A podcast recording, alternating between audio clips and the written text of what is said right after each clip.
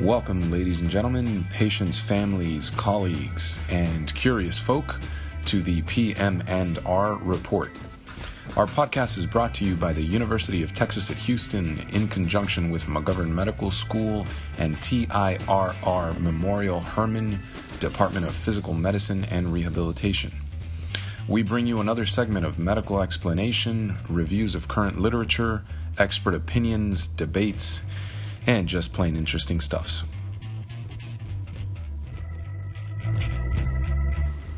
Hello everyone, and welcome to another session of our podcast. Thank you for joining us.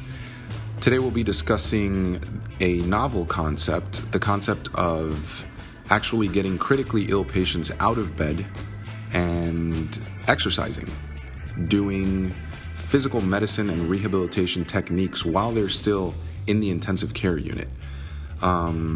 To discuss this novel idea, we've brought in our distinguished lecturer, Dr. Dale Needham. Dr. Dale Needham is currently the medical director of the Critical Care and Physical Medicine and Rehabilitation program at Johns Hopkins University.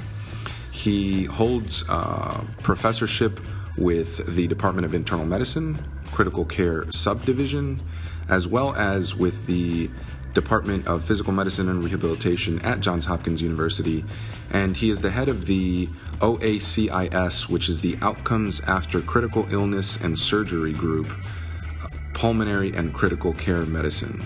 So without further ado, I'd like to turn the floor over to Dr. Needham to introduce himself. Thank you and welcome, Dr. Needham.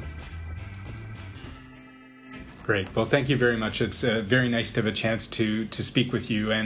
And you're correct. I practice as an ICU doctor, but I also have an appointment in physical medicine rehabilitation, and really all of my research is aimed at trying to help improve the long-term physical, cognitive, and psychological outcomes of ICU survivors. Okay, excellent, excellent. I do have a particular question then, since we're talking about your background. What kind of sparked your interest in the rehabilitation side of things? I ask that because your prior training is as an internist, and then in critical care medicine for fellowship training, and then you got interested in the rehab side of things. So what was there an epiphanic moment, if that's even a word, that kind of sparked your curiosity in rehab? So when I originally arrived at Johns Hopkins, my division of pulmonary and critical care medicine had received a large grant from the National Heart, Lung, and Blood Institute.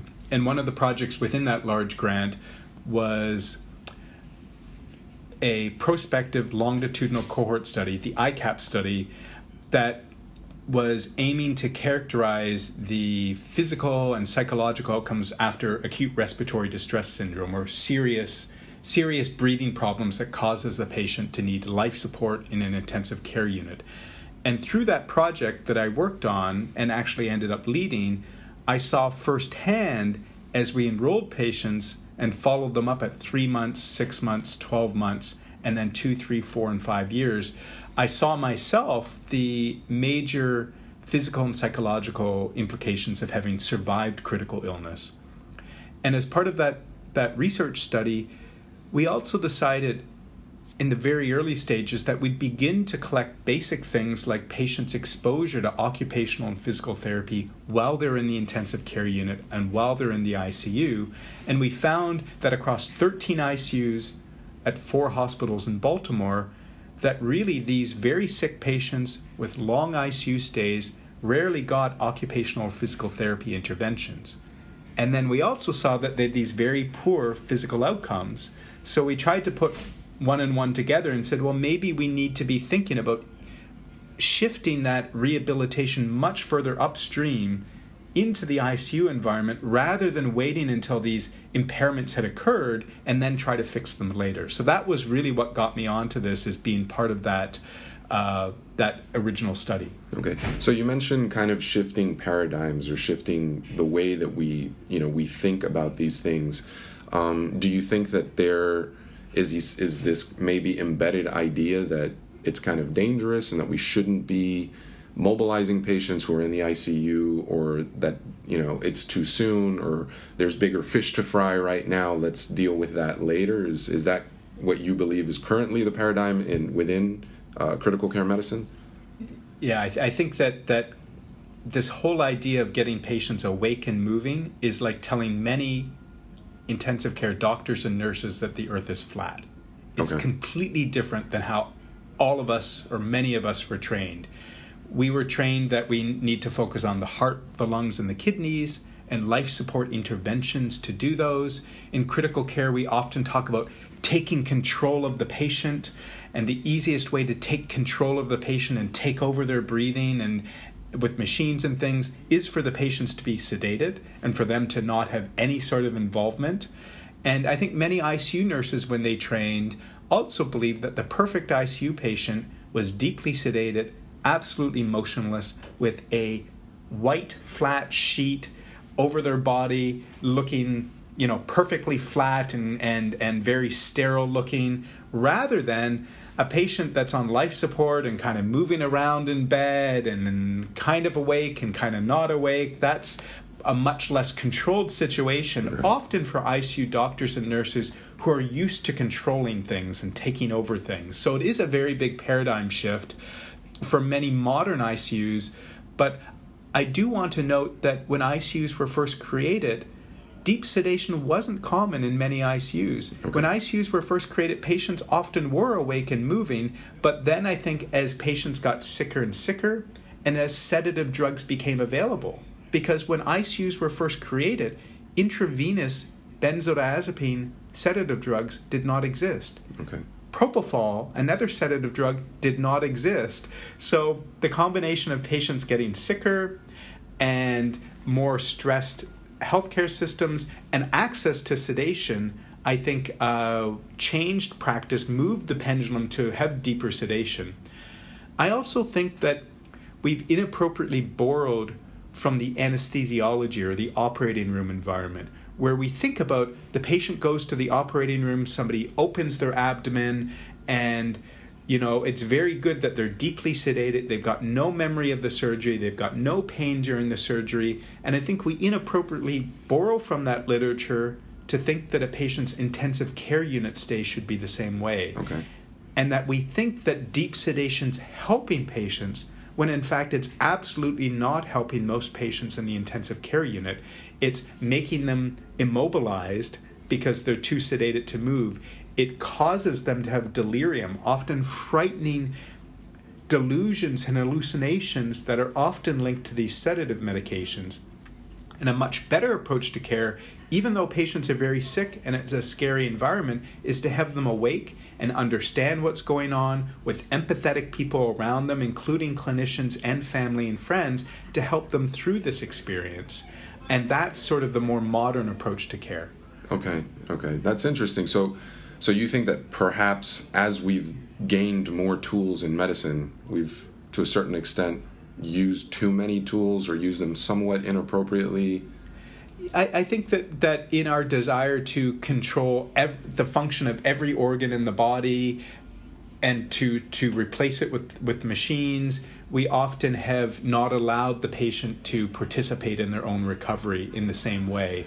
And having patients awake and participating in physical rehabilitation is probably the only way that a patient recognizes that they're participating in their own recovery and can understand the recovery. You do not need to have a university degree to be an ICU patient and recognize yesterday you walked 2 steps and today you've walked 4 steps and that's better. And then patients automatically begin to set goals and say, okay, tomorrow I want to do this. So I think it really is an important change in the approach to care. It also, as you can imagine, it humanizes the intensive care unit environment, which is a dramatic change to the practice in many ICUs. Like you were saying, so dramatic change as in not that patient who's immobile, perfectly sedated with beautiful looking vitals, but necessarily, the vitals can kind of fluctuate a little bit. They're awake, they're actually participating. You think they're making more progress that way? I think so, because clearly the use of deep sedation slows our ability to stop life support therapy. I'll give you examples. Back when I trained in critical care, deep sedation was commonly used. And let's say somebody came in with a serious pneumonia and they needed a life support machine to support them through the healing from the pneumonia. Often they would get deep sedation And then we would see that their lungs had recovered and healed, and we'd be ready to separate them from the breathing machine. But then we found that they were too sedated, and we couldn't separate them because they were in a coma. And we would stop the sedation medication, we'd do a CAT scan of their head, we'd do an EEG, we'd say, why aren't they waking up? The tests would come back without any new abnormality. We'd wait 2 or 3 days for those drugs to flush out of their system. They'd then be awake, and then we would remove the breathing tube. Okay. You know, so that sedation slowed down the process of recovery, slowed down the patient getting off the life support machines. And that really is how we often practiced in the bad old days. So you mentioned something very interesting to me where you were saying that it wasn't always like this, that before, you know, these new tools or deep sedation became commonplace, we didn't practice medicine this way, that patients were mobilized a little bit more aggressively, perhaps. Am I right in saying that? Yes, I think what you're referring to is intensive care units in the United States have only been around somewhere between 40 to 50 or 60 years, depending what part of the country we're in. So they're a relatively new phenomenon, and they did predate the existence of these current sedative medications that we use. And there is historical evidence that in the early days, in many ICUs, patients were awake, alert, out of bed, ambulating.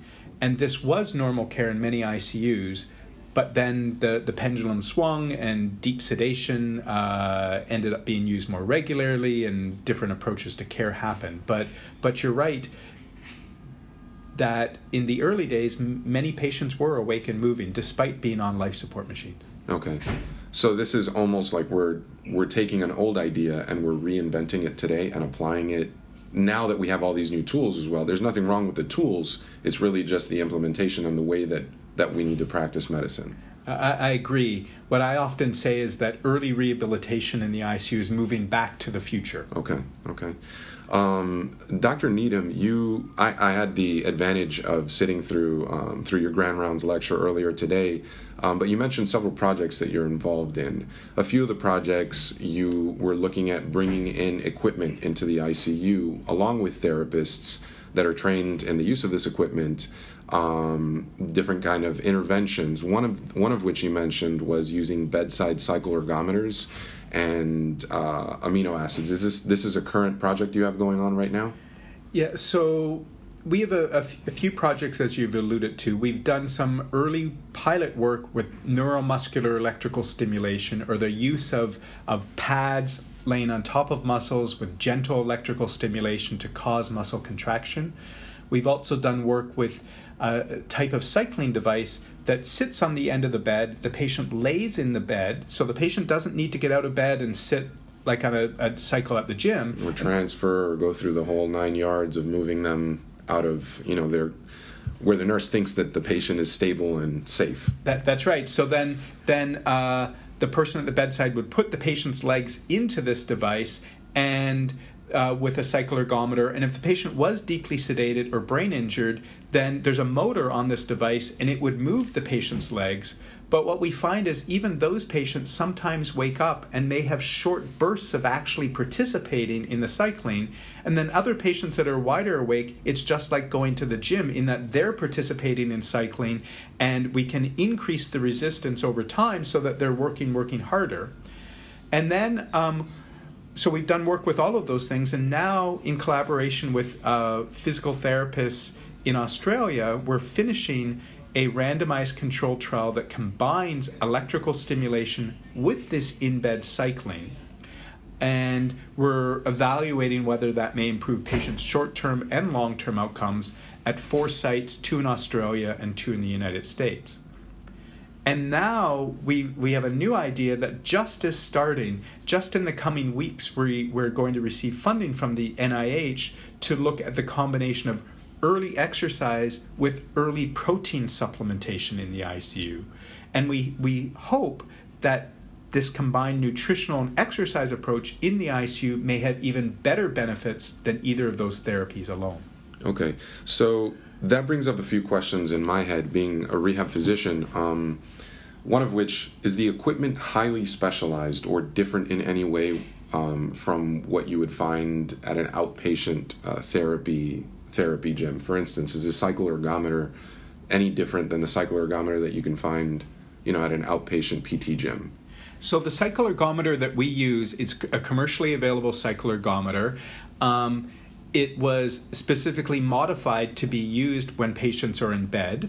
The ergometer, for example, is also used, the same cycloergometer, for example, in dialysis centers. So while patients are in dialysis for 3 or 4 hours, they can be offered the opportunity of cycling as well. So it is commercially available, and it may be slightly different than what might be used in an outpatient setting, but it isn't a specialized device that's only for the ICU. Okay. It was created before the ICU, but then they recognized that there's a very important market of patients in intensive care units, and they just needed to make some adjustments to make it feasible to do while the patient's in a hospital bed, for instance. Okay. So then, what about the human resources, the therapist side of things? Are these therapists that necessarily have to go through some different kind of training on top of their particular training that they've already gone through as a PT or as an OT? Do they have to go through some added certification to understand how to recognize, you know, that things are not so stable in one of these in one of these critically ill patients?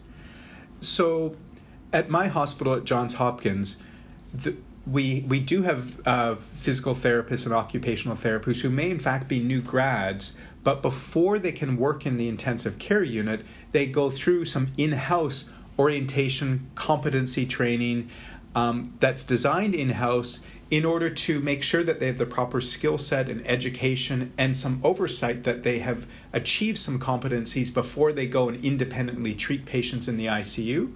But this really is no different than what we do, for example, with our nurses. Our nurses that work in the ICU, new grads or not new grads, also go through a buddy system and an orientation as well. And I do think that that's critically important. And at, for example, our Johns Hopkins ICU Rehabilitation Conference that's happening, for example, this year, November 2 to 4 in 2017, we actually have an entire day dedicated to rehab clinicians that want to understand the basics of critical care. So understanding the basics of mechanical ventilation and physical functional measures and lines and tubes and drains and those sorts of things, and also understanding the basics of ICU rehab and clinical decision making. Not every physical therapist or occupational therapist may have attended something like that, but we do think that it's an important it's important to have some education and some training, much of which may be done in-house. And in fact, in order to have a larger scope, not everyone can fly to Baltimore, especially from people outside of the United States. Not everybody has time off in November. We've created e-learning modules from our prior conferences. The prior conferences were recorded live with video and audio, and we've just finished producing e-learning modules that people can then license and not have to come to the conference. They can learn in their home environment as well. And we're doing that specifically to spread out that education, to try to have as many interested rehab people learn about this to improve their practice. Okay. And it would probably make these practitioners more comfortable in those settings than just pulling somebody who's used to working in a particular setting and then bringing them to the ICU. And from day one, okay, here you go. It's a patient just like any other patient. Anybody that walks into the ICU is going to say, well, this is not exactly the same as, you know, an outpatient person. Yeah, absolutely. We need everyone that's providing rehabilitation services to these patients to have some understanding of the lines and the tubes and the drains and the medications so that they don't make naive mistakes in the care of the patient. But also what's important is that there has to be very close communication between the ICU doctors and the ICU nurses with the rehab people so that everybody knows what's going on. And the doctors and nurses need to have some understanding of what's safe and what's not safe and how we should be performing early rehabilitation and why we should be performing this and need to cooperate. But I think when that cooperation and communication happens, I think it's incredibly beneficial for patients, but it's also incredibly rewarding for the team. This is the chance for our ICU doctors and nurses to have tangible evidence of patients getting better. They can see it with their own eyes. You know, this may be something that's very familiar to rehab professionals, but it's not so familiar to ICU doctors and nurses. And I think everybody finds this a very gratifying, rewarding experience when we do this. So you mentioned, you know, that we need to be able to know what's safe and what's not safe. In your experience thus far, what have you noticed? Are there certain things that are big red flags where you say, you know what, this is probably a patient that we shouldn't start mobilizing just yet? Are there certain things in your mind that this is a stop sign? I'm not, you know, we're not ready to proceed with therapy. Yeah, I think that there are a small number of true, absolute contraindications, but most things are not absolute contraindications. And I think it's important to focus on those that aren't absolute contraindications first. So, for example, there was a school of thought where an endotracheal tube would be a reason to not mobilize a patient, meaning a tube that goes from their mouth into their lungs for them to be attached to life support. That's a myth. Patients can be mobilized with a breathing tube. So a patient can be attached to a ventilator and can mobilize safely. That's right. Okay. There are myths that patients that have large intravenuses in veins or arteries in their groin, femoral lines, shouldn't be mobilized. That again is a myth. Okay. And that patients can be safely mobilized. I'm never saying all patients can be safely mobilized. Right. I'm never saying that there's no need for clinical judgment. To use the example of a large intravenous in the femoral vein in the groin, you know, if that's the patient's only intravenous access and they're on life support medication and the line's not very secured and they're very easy to bleed, we need to think very, very carefully about what the consequences would be if there's a problem with that. And so that there needs to be some thinking through that. What if things don't go well? What's going to happen and how am I going to problem solve around that? So there does need to be clinical decision making and communication, but femoral lines are not an absolute contraindication. But there may be other contraindications. I think that if we see a patient who without rehab is steadily getting worse. We haven't yet stabilized the patient. Their heart rate may be dropping, their blood pressure may be dropping, their oxygen levels in their blood may be dropping, and we're doing all we can to try to stabilize that patient's vital signs. That's not the time to give them a stress test and add on physical rehabilitation. And usually in those settings, there's so many other people in the room, we couldn't fit an OT or a PT in the room anyways. But I think that's probably one of the biggest common sense things is we need to wait until the patient's physiologically stable. That doesn't mean that we need to wait until they're off of life support. They can still be on moderate levels of life support and still safely receive rehabilitation as long as they're stable and they've got some buffer so that if their blood pressure or heart rate changes a little bit, it's not going to be catastrophic. Which is essentially what happens day to day, anybody and non-critically ill patients, right? I mean, you and I mean, my blood pressure at some point today is going to hit 150 systolic, 160, 170 systolic if I go and exercise especially. But by the time I'm asleep, I should be below 120, right?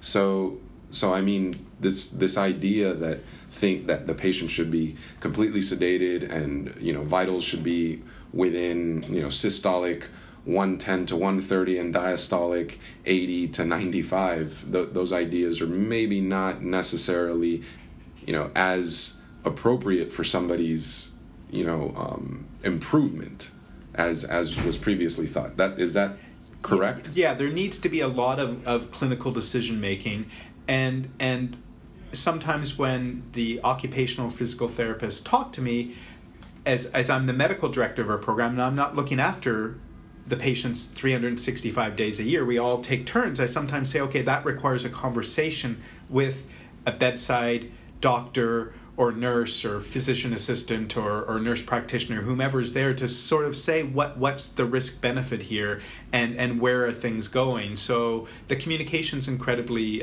important to make the delivery of early rehabilitation safe. Okay.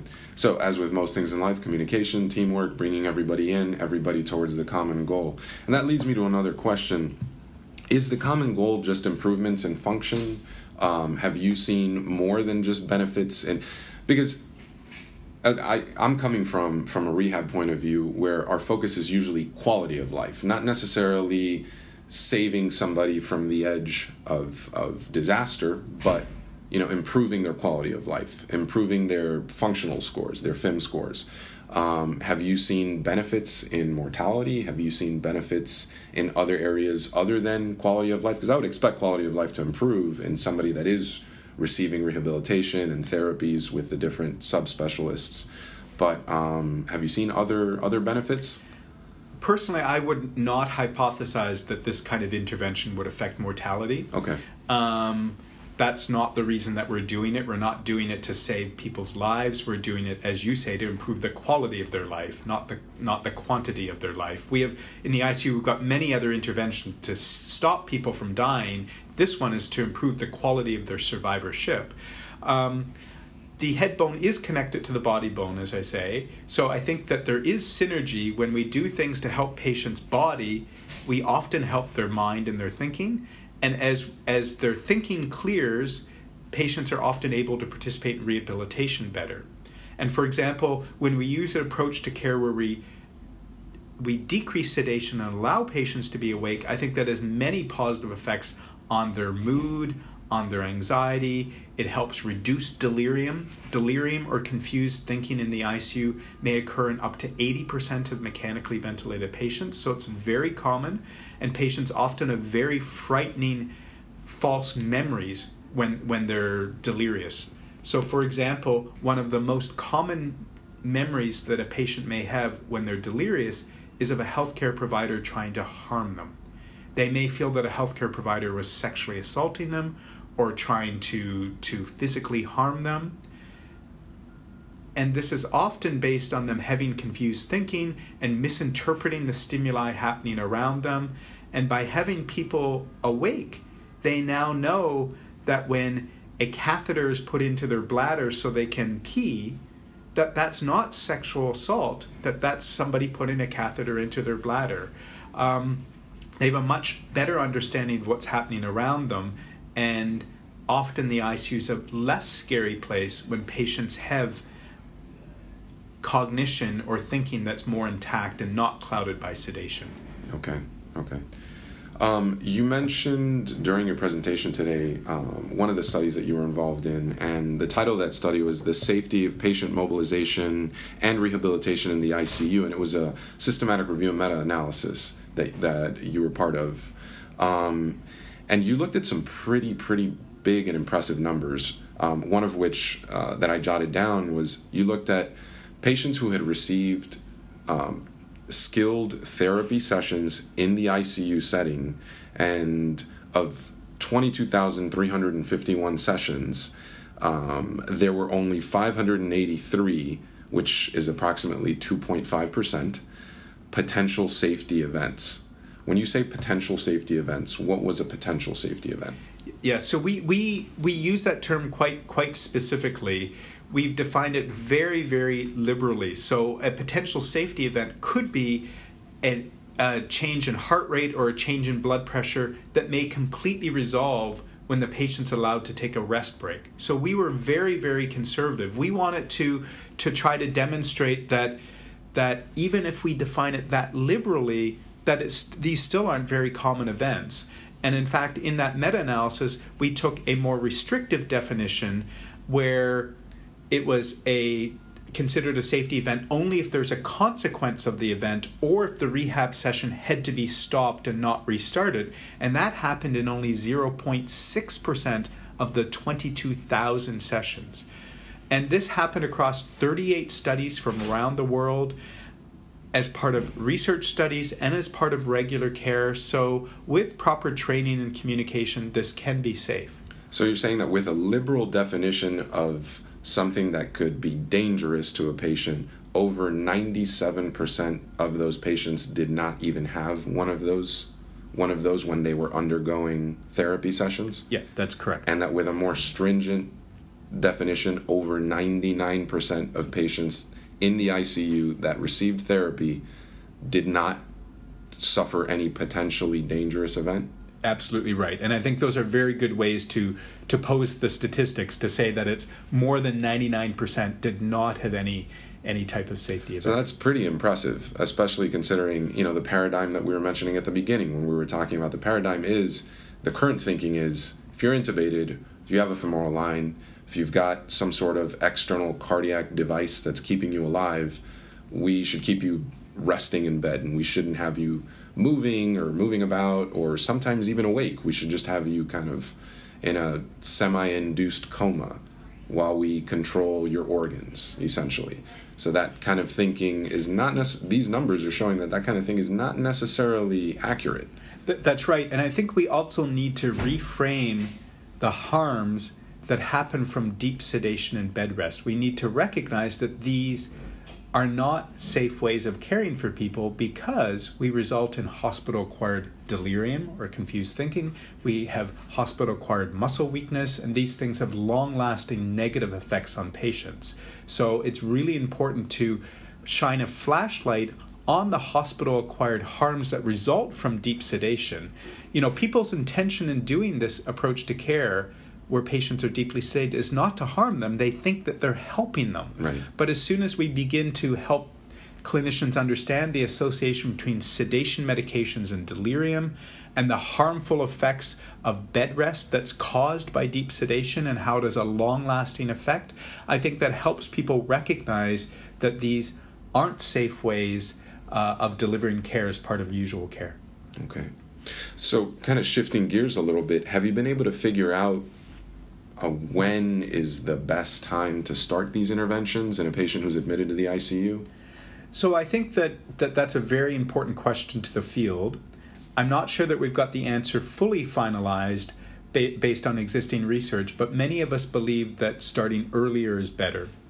And we believe that in part because there's one randomized controlled trial that specifically compared early versus later occupational and physical therapy. And that randomized trial showed that the group that received OT and PT starting within about 1 or 2 days, as compared to waiting about 7 days, had better outcomes. Both groups got occupational and physical therapy, and they got the same types of therapy. The only differences were the timing of the starting of it. And that approach also resonates with other research showing that patients may lose almost 20% of their quadriceps muscle cross-sectional area within about the first 10 days in the ICU. So what we're hoping is that early rehabilitation will decrease some of that muscle loss and make the recovery process easier. That's the rationale. Certainly there's room for more research, but most of us believe that early intervention will be best. And that's why, for example, in our new randomized trial that we talked about earlier, about early exercise and early protein supplementation, we're starting that intervention early. And those are the patients that we're specifically targeting, those where we can get it started early, because we think that that's where there will be the most benefit. So you mentioned bringing in occupational therapists, bringing in physical therapists to try to stave off a lot of this muscle loss and atrophy and muscle wasting. But then a second ago, you were mentioning also delirium and some of the other negative effects that you get from deep sedation. Do you think that there's the benefit in bringing in speech therapists and psychologists to the bedside as well in the ICU? I absolutely do believe in that. And in fact, in my medical ICU at Johns Hopkins, we do have a rehab psychologist that specifically sees our patient, and we do have speech-language pathology. Speech-language pathology will see patients when they've got an endotracheal tube to work on cognition and on communication. We've got iPads in my ICU that are dedicated to my ICU to help facilitate some patients with communication, for instance. Kind of as communication boards type of... That's right. There's many available apps around communication with iPads. When patients have tracheostomies, our respiratory therapists with our speech-language pathologists are instrumental in offering patients voice through inline speaking valves or so-called talking tracheostomy tubes. So they do really play critical roles in patients' recovery. So an interesting a question that the administrators may find the hospital administrators may find a little bit more interesting. What have you seen the effect has been on actual ICU stays, on length of stay with these interventions? Sure. So the first randomized controlled trial that I was alluding to a minute ago, done by Bill Schweikard, published in The Lancet, looked at early versus later occupational and physical therapy, they found, for example, a 50% reduction in the duration of delirium and almost a 50% reduction in the duration of mechanical ventilation.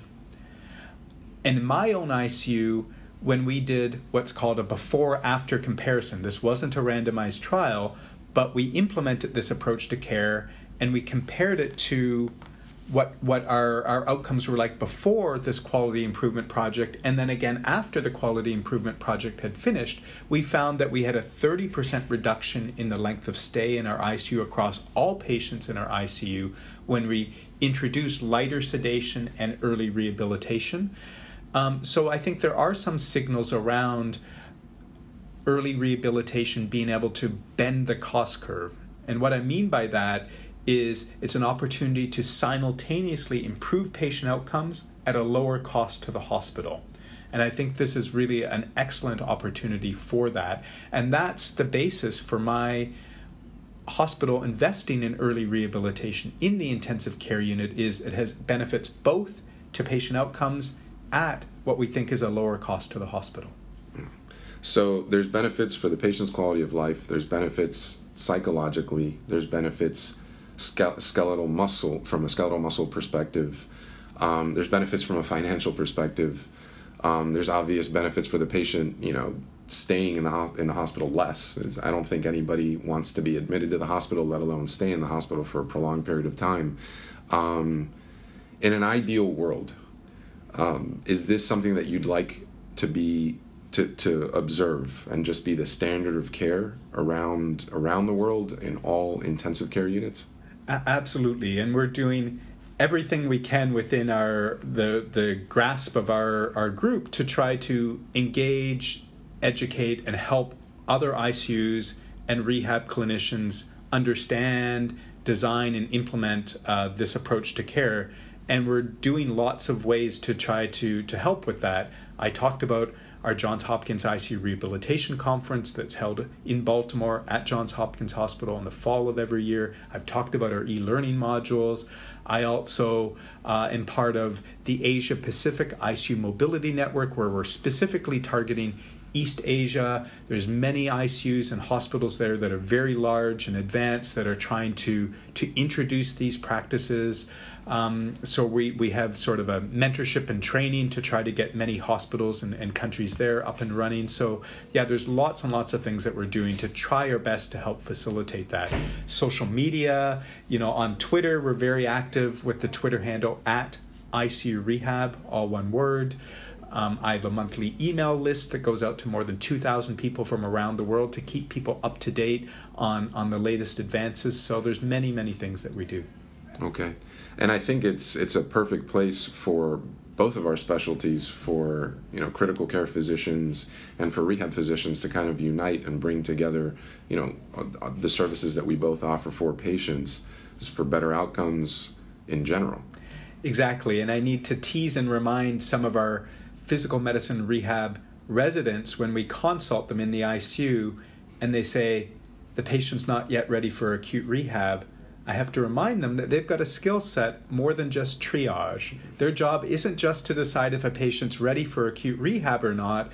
There are many, many issues that are pertinent to the field of physical medicine rehabilitation that can be applied even while a patient's in the intensive care environment. And we need help and collaboration to think about, bowel, bladder, skin, muscle, brain, cognition, mood, all of those things that are bread and butter areas of expertise of rehab physicians. Well, thank you very much, Dr. Needham. Thank you for coming and speaking with us. Thank you for taking the time to sit down and record this podcast with us so that we can, try to spread the word as much as possible. If there's anything else that you'd like to get out before we end the session, please do so. It's been absolutely my pleasure to join you and to meet many of your colleagues here. And I just encourage everybody to really think about this change in approach to care and how you can bring this back to your own ICU. This will always take a team effort. One person can't do it alone. We need that communication, collaboration between people with rehabilitation training and critical care people. So begin to reach out, create a team, and think about how to organize this in your own hospital. Thank you so much. Thank you, sir.